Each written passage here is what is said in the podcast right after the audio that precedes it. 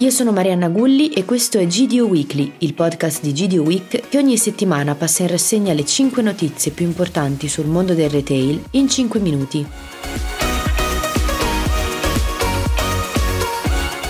Fratelli Arena, il gruppo attivo nel retail in Sicilia con le insegne Deco e Super Conveniente e facente parte del più ampio cappello di Vegè, chiude il 2022 con un valore della produzione che supera i 1000 milioni di euro e un utile netto di circa 38 milioni di euro. Cresce anche il fatturato del 6,7% oltre a una crescita del 9,5% sulle vendite complessive. Lo scorso anno gli investimenti sono arrivati a oltre 53 milioni di euro e sono stati utilizzati per l'acquisizione e la realizzazione del polo logistico integrato e della nuova sede direzionale. Il gruppo approva anche il nuovo piano industriale che coprirà dal 2023 al 2025 con un ulteriore investimento sui tre anni di 130 milioni.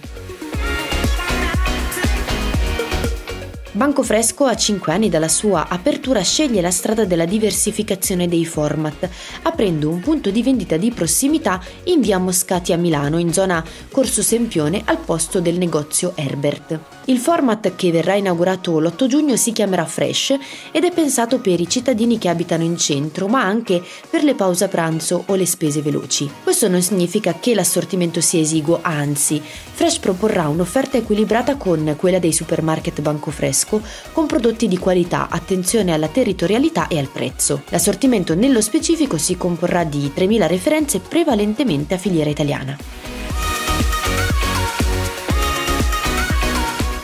In occasione del trentesimo compleanno, Eurospin lancia lo spot pubblicitario il cui claim è 30 anni di spesa intelligente. In relazione alla campagna è stato lanciato anche un concorso a premi valido fino al 31 maggio con in palio spese e buoni. Per lo spot e per il concorso legato il collante è proprio numero 30, quindi per 30 anni di Eurospin previsti 30 giorni di concorso con 30.000 spese in palio, 30.000 buoni spesa da 10 euro, 30.000 da 20 e 30.000 da 50 euro. Inoltre nello spot pubblicitario viene ripreso il personaggio che accompagna il discount da tempo, ovvero l'Einstein di tutti i giorni che fa una spesa intelligente.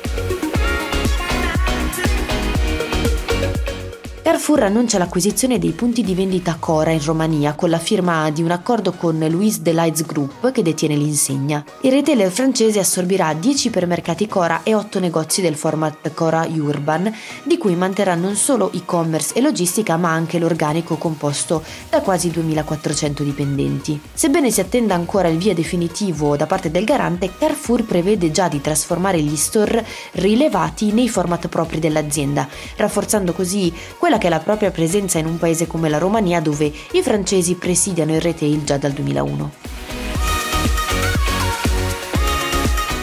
Benetton punta tutto sul marketing attraverso un data lake che permette la raccolta di enormi quantità di dati. Questi sono stati memorizzati dall'azienda all'interno di un database relazionale chiamato BigQuery, che altro non è che un tool di Google e sempre grazie a Google Benetton potrà sviluppare analisi e determinare politiche di marketing automation con un secondo tool chiamato GMP. Grazie all'intelligenza artificiale di Google, Benetton riprogetta la user experience a partire proprio dall'home page del sito fino alle pagine di prodotto prodotto e al carrello acquisti, ovviamente grazie a dati che non solo vengono correttamente rilevati ma anche armonizzati. Con i test già avviati l'azienda ha riconosciuto un tasso di conversione 6 volte superiore al precedente con vendite aumentate in media del 7%.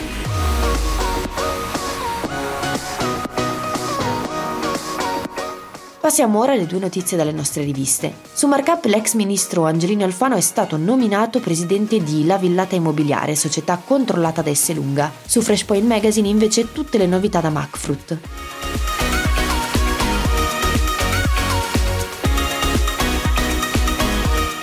Io come sempre vi ringrazio per l'ascolto e vi ricordo che da lunedì 8 a giovedì 11 maggio GD Week si trasferirà alla fiera Tutto Food di Milano per scoprire le novità del settore per cui come sempre stay tuned.